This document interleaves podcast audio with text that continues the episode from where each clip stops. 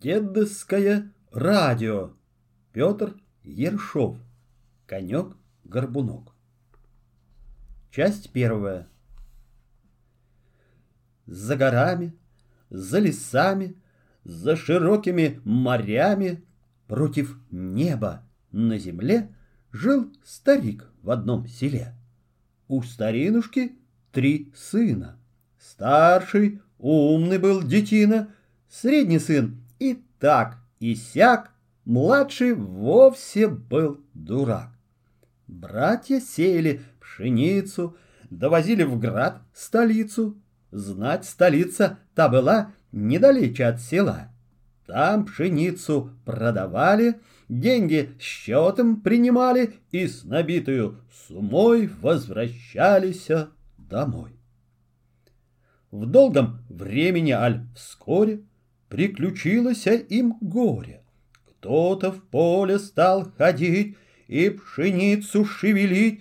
Мужички такой печали отродяся не видали. Стали думать, догадать, как бы вора соглядать. Наконец себе смекнули, чтоб стоять на карауле, хлеб ночами поберечь, злого вора подстеречь. Вот как стало лишь смеркаться, начал старший брат сбираться. Вынул вилы и топор и отправился в дозор. Ночь ненастная настала, на него боязнь напала, и со страхов наш мужик закопался под синик.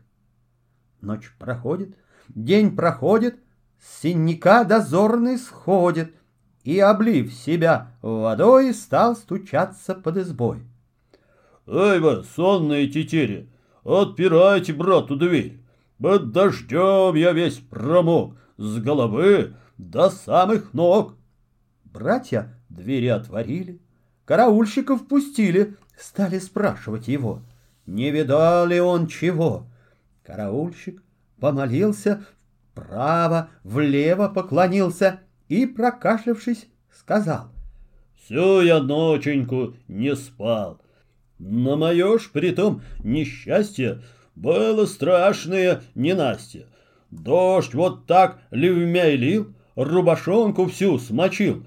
Уж куда как было скучно. Впрочем, все благополучно. — похвалил его отец. — Ты, Данила, молодец.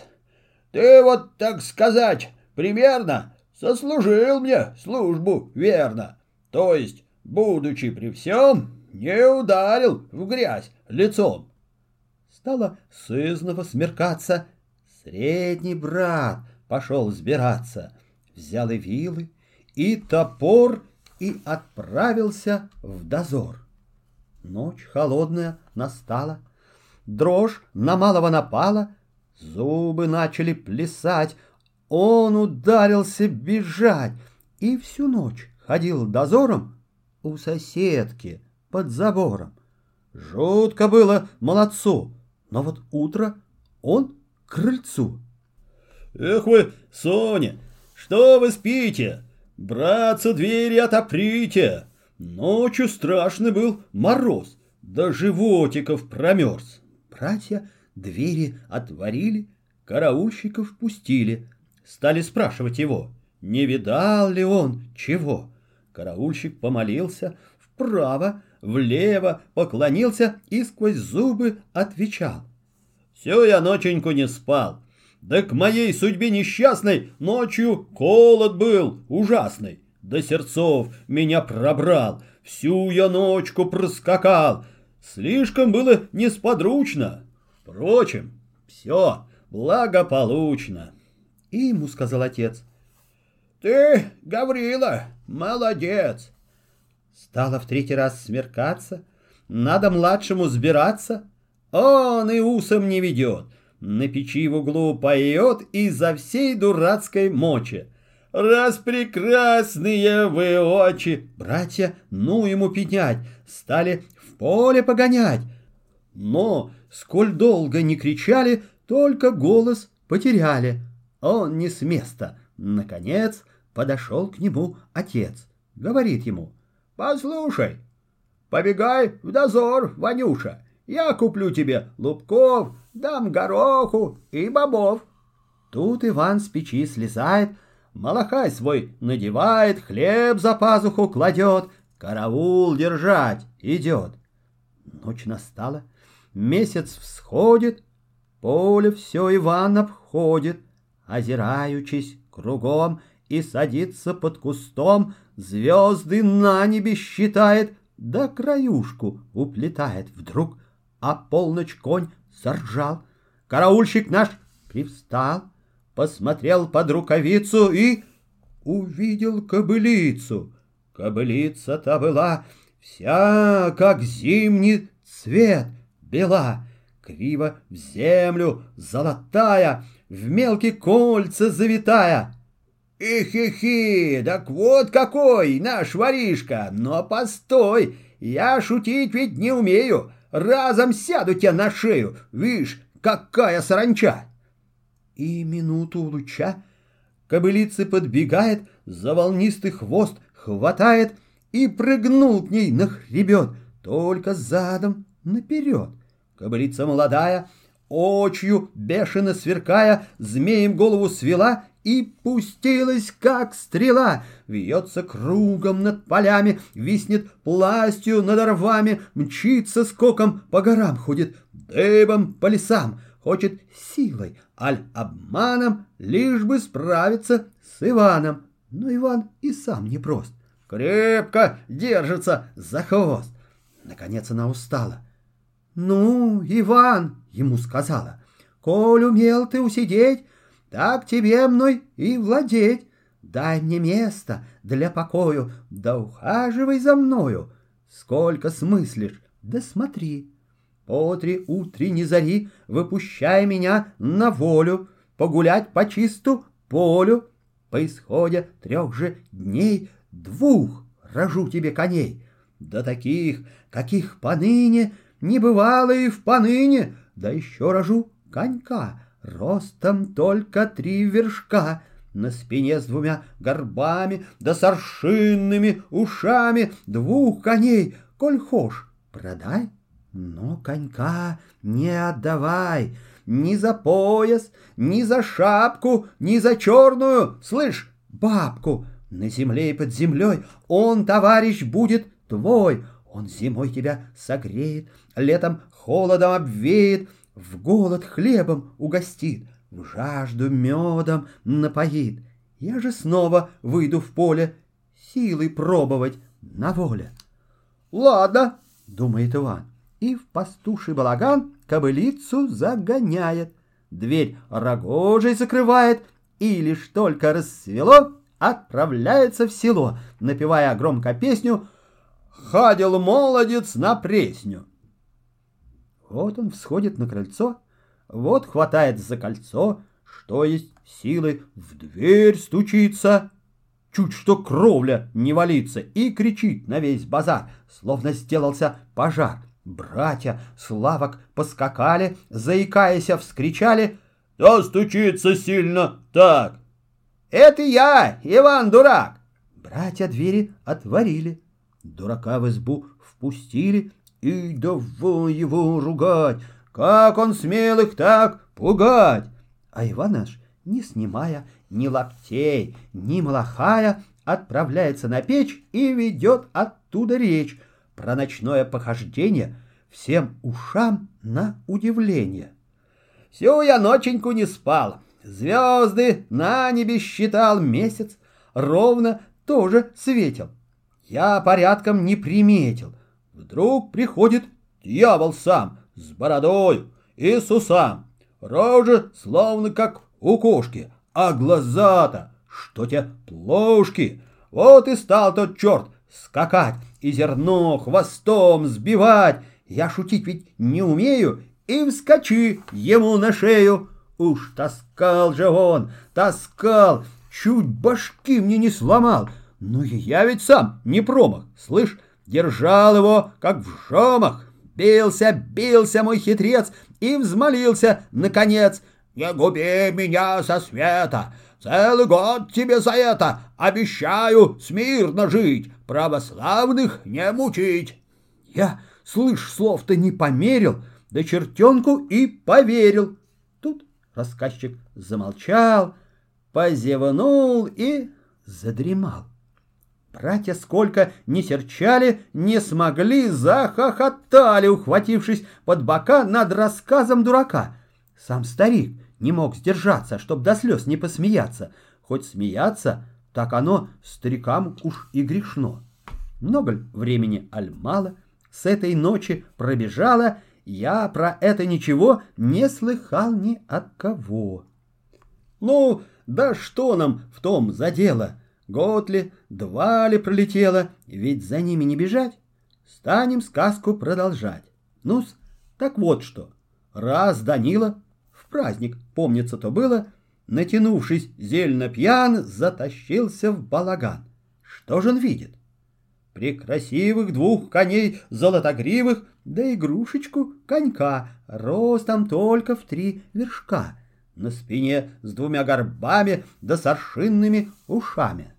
«Хм, теперь-то я узнал, для чего здесь дурень спал», — говорит себе Данила. Чудо разом хмель позбило, вот Данила в дом бежит и Гавриле говорит. «Посмотри, каких красивых двух коней золотогривых наш дурак себе достал! Ты слыхом не слыхал!» И Данила договорила, что в ногах их мочи было по крапиве прямиком, так и дуют босиком. Спотыкнувшийся три раза, починивши оба глаза, потирая здесь и там, ходят братья к двум коням. Кони ржали и храпели, очи яхонтом горели, в мелкие кольца завитой хвост струился золотой, и алмазные копыта крупным жемчугом обиты, любо дорого смотреть, лишь царю на них сидеть. Братья так на них смотрели, что чуть-чуть не окривели. «Где он это их достал?» Старший среднему сказал. «Ну, давно уж речь ведется, что лишь дурням клад дается». Ты ж хоть лоб себе разбей, так не выбьешь двух рублей.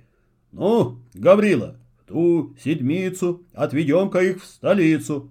Там боярам продадим. Деньги ровно поделим.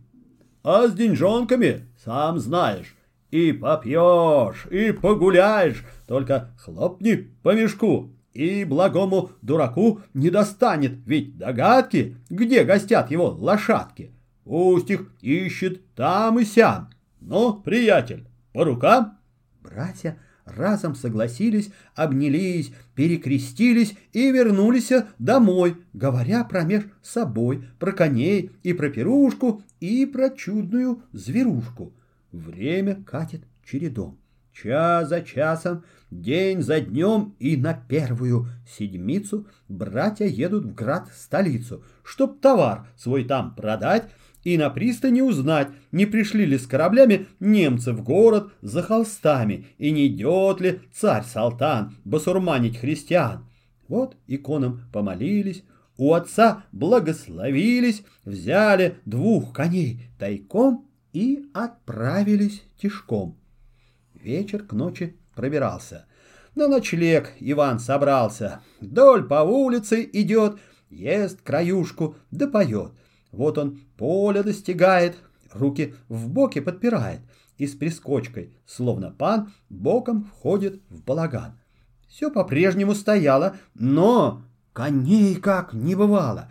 Лишь игрушка-горбунок у его вертелся ног. Хлопал с радости ушами да приплясывал ногами.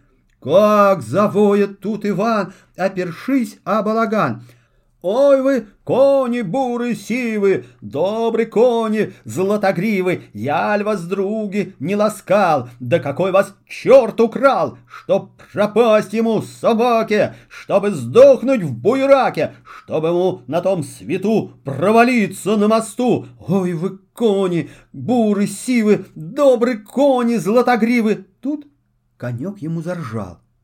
«Не тужи, Иван!» — сказал — Велика беда, не спорю. но могу помочь я горю. Ты на черта не клепли, братья коников свели. Ну да что болтать пустое, будь, Иванушка, в покое. На меня скорей садись, только знай себе держись. Я хоть росту небольшого, да сменю коня другого. Как пущусь, да побегу, так и беса настигу. Тут конек пред ним ложится, на конька Иван садится, уши в загребе берет, что есть мочушки ревет, горбунок конек встряхнулся, встал на лапки, встрепенулся, хлопнул гривкой, захрапел и стрелою полетел. Только пыльными клубами вихрь вился под ногами, и в два мига, коль не в миг, наш Иван воров настиг. Братья, то есть, испугались, зачесались и замялись, а Иван им стал кричать «Стыдно, братья, воровать! Хоть Ивана вы умнее, да Иван-то вас честнее, он у вас коней не крал!» Старший Корчусь тут сказал «Дорогой наш брат Иваша, что переться? Дело наше, но возьми же ты в расчет некорыстный нас живот. Сколь пшеницы мы не сеем, чуть насущный хлеб имеем. А коли не урожай, так хоть в петлю полезай. Вот в такой большой печали мы с Гаврилой толковали всю намеднишнюю ночь. Чем бы горюшку помочь? Так, и эдак мы судили. Наконец вот так решили, чтоб продать твоих коньков уж за тысячу рублев. А в спасибо молвить к слову, привести тебе обнову, красную шапку с позвонком, да сапожки с каблучком. Да к тому ж старик не может, работать уже не может. А ведь надо ж мыкать век. Ну, сам ты умный человек. Ну, коль этак, так ступайте, говорит Иван. Продайте златогривых два коня, да возьмите ж и меня. Братья больно покосились. Да нельзя же, согласились. Стало на небе темнеть. Воздух начал холодеть. Вот, чтоб им не заблудиться, решено остановиться. Под завесами ветвей привязали всех коней, принесли съестным лукошко, опохмелились немножко и пошли, что Боже даст, кто во что из них гораст. Вот Данила вдруг приметил, что огонь вдали засветил. На Гаврила он взглянул, левым глазом подмигнул и прикашлянул легонько, указав огонь тихонько. Тут в затылке почесал. «Эх, как темно!» — он сказал. «Хоть бы месяц так в шутку к нам проглянул на минутку, все бы легче. А теперь...» «Право, хуже мы теперь. Да постой-ка, мне сдается, что дымок там светлый вьется. Видишь, Эван?» «Так и есть. Вот бы курево развесть. Чудо было б. А послушай, побегай-ка, брат Ванюша. А, признаться, у меня ни огнива, ни кремня. Сам же думает Данила. Чтоб тебя там задавило. А Гаврила говорит. Кто петь знает, что горит. Коль станичники пристали, поминай его, как звали. Все пустяк для дурака, он садится на конька, бьет в круты бока ногами, теребит его руками и изо всех горланит сил. Конь взвелся и след простыл. «Буди с нами, крестна, сила!» — закричал тогда Гаврила, оградясь крестом святым. «Что за бес такой под ним?» Огонек горит светлее, горбунок бежит скорее. Вот уж он перед огнем светит поле, словно днем. Чудный свет кругом струится, но не греет, не дымится. Диву дался тут Иван. «Что?» — сказал он. «За шайтан! Шапок спять найдется свету, а тепла и дыму нету. Эко чудо-огонек!» — говорит ему конек. «Вот уж есть чем удивиться! Тут лежит перо жар-птицы, но для счастья своего не бери себе его, много, много непокою принесет оно с тобою. Говори ты, как не так? Про себя ворчит дурак. И подня перо жар птицы, завернул его в трепицы, тряпки в шапку положил и конька поворотил. Вот он к братьям приезжает и на спрос их отвечает. «Как туда я доскакал? Пень горелый увидал? Уж над ним я бился, бился, так что чуть не надсадился. Раздувал его я с час. Нет ведь, черт возьми, угас. Братья целую ночь не спали, над Иваном хохотали, а Иван подвоз присел, вплоть до утра прохрапел. Тут коней не впрягали и в столицу приезжали, становились в конный ряд, супротив больших палат. В той столице был обычай. Коль не скажет городничий, ничего не покупать, ничего не продавать, вот обедня наступает, городничий выезжает в туфлях, в шапке меховой, сотней стражи городской. Рядом едет с ним глашатый, длинноусый, бородатый, он в золотую трубу трубит, громким голосом кричит — «Гости! Лавки отпирайте! Покупайте, продавайте! А над смотрщиком сидеть подле лавок и смотреть, чтобы не было садому, ни довежа, ни погрому, и чтобы никой урод не обманывал народ!» Гости лавки отпирают, люд крещеный закликают. «Эй, честные господа, к нам пожалуйте сюда! Как у нас литары-бары, всякие разные товары. Покупальщики идут, у гостей товар берут, гости денежки считают, да надсмотрщиком мигает. Между тем городской отряд приезжает в конный ряд. Смотрят, давка от народу, нет ни выходу, ни входу, так кишма вот и кишат, и смеются, и кричат. Городничий удивился, что народ развеселился, и приказ отряду дал, чтоб дорогу прочищал. «Эй вы, черти, босоногие! Прочь с дороги! Прочь с дороги!» — закричали усачи и ударили в бичи. Тут народ зашевелился, шапки снял и расступился. Пред глазами конный ряд — Два коня в ряду стоят, молодые, вороные, вьются гривы золотые. В мелкие кольца завитой, хвост струится золотой. Наш старик, сколь ни был пылок, долго тер себе затылок. «Чуден!» — молвил. «Божий свет! Уж каких чудес в нем нет!» Весь отряд тут поклонился, мудрой речи подивился, городничий между тем наказал пристрого всем, чтоб коней не покупали, не зевали, не кричали, что он едет ко двору, доложить о всем царю. И, оставив часть отряда, он поехал для доклада. Приезжает во дворец. «Ты помилуй, царь, отец!» Городничий восклицает и всем телом упадает. «Не вели меня казнить, прикажи мне говорить!» Царь изволил молвить. «Ладно, говори, да только складно». «Как умею, расскажу, городничим я служу, верой правдой исправляю эту должность». «Знаю, знаю». «Вот сегодня, взяв отряд, я поехал в конный ряд. Приезжаю, тьма народу. Нет ни выходу, ни входу, что тут делать? Приказал гнать народ, чтоб не мешал, так и сталось, царь Надежда. И поехал я, и что же? Предо мною конный ряд, два коня в ряду стоят, молодые, вороные, вьются гривы золотые, в мелкие кольца завитой, хвост струится золотой, и алмазные копыты крупным жемчугом обиты. Царь не мог тут усидеть.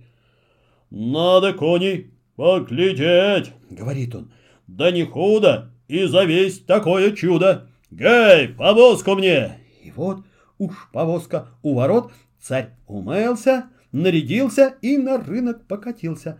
За царем стрельцов отряд. Вот он въехал в конный ряд, на колени все тут пали и «Ура!» царю кричали. Царь раскланялся и вмиг молодцом с повозки прыг, глаз своих с коней не сводит.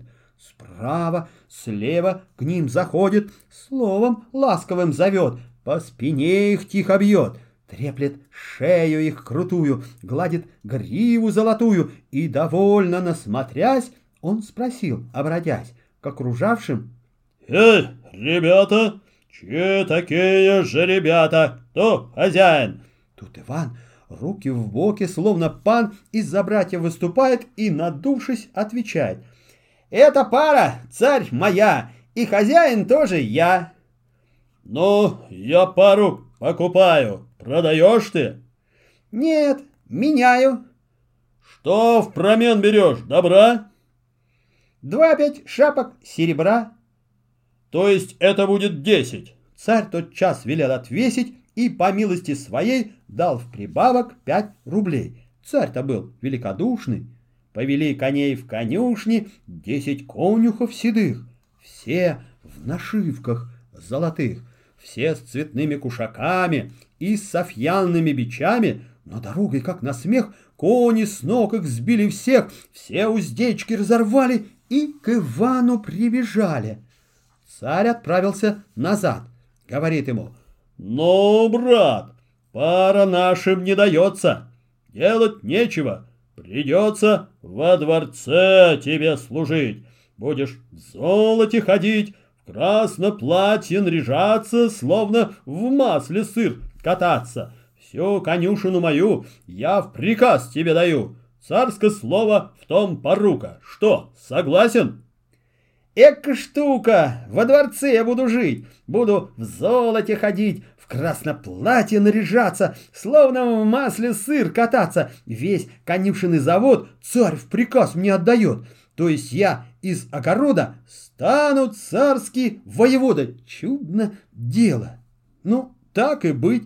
Стану царь тебе служить. Только чур со мной не драться и давать мне высыпаться. А не то я был таков. Тут он кликнул скакунов и пошел вдоль по столице, сам махая рукавицей, и под песню дурака кони пляшут трепака, а конек его — горбатка. Так и ломится в присядку, к удивлению людям всем. Два же брата между тем деньги царские получили, в опояске их зашили, постучали яндовой и отправились домой. Дома дружно поделились, оба в раз они женились, стали жить да поживать, да Ивана поминать.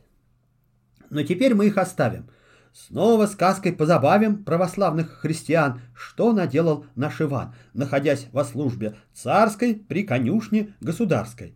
Как в суседке он попал, как перо свое проспал, как хитро поймал жар-птицу, как похитил царь-девицу, как он ездил за кольцом, как был на небе послом, как он в солнцевом селете киту выпросил прощения, как к числу других затей спас он тридцать кораблей, как в котлах он не сварился, как красавцем учинился, словом, наша речь о том, как он сделался царем. Продолжение следует.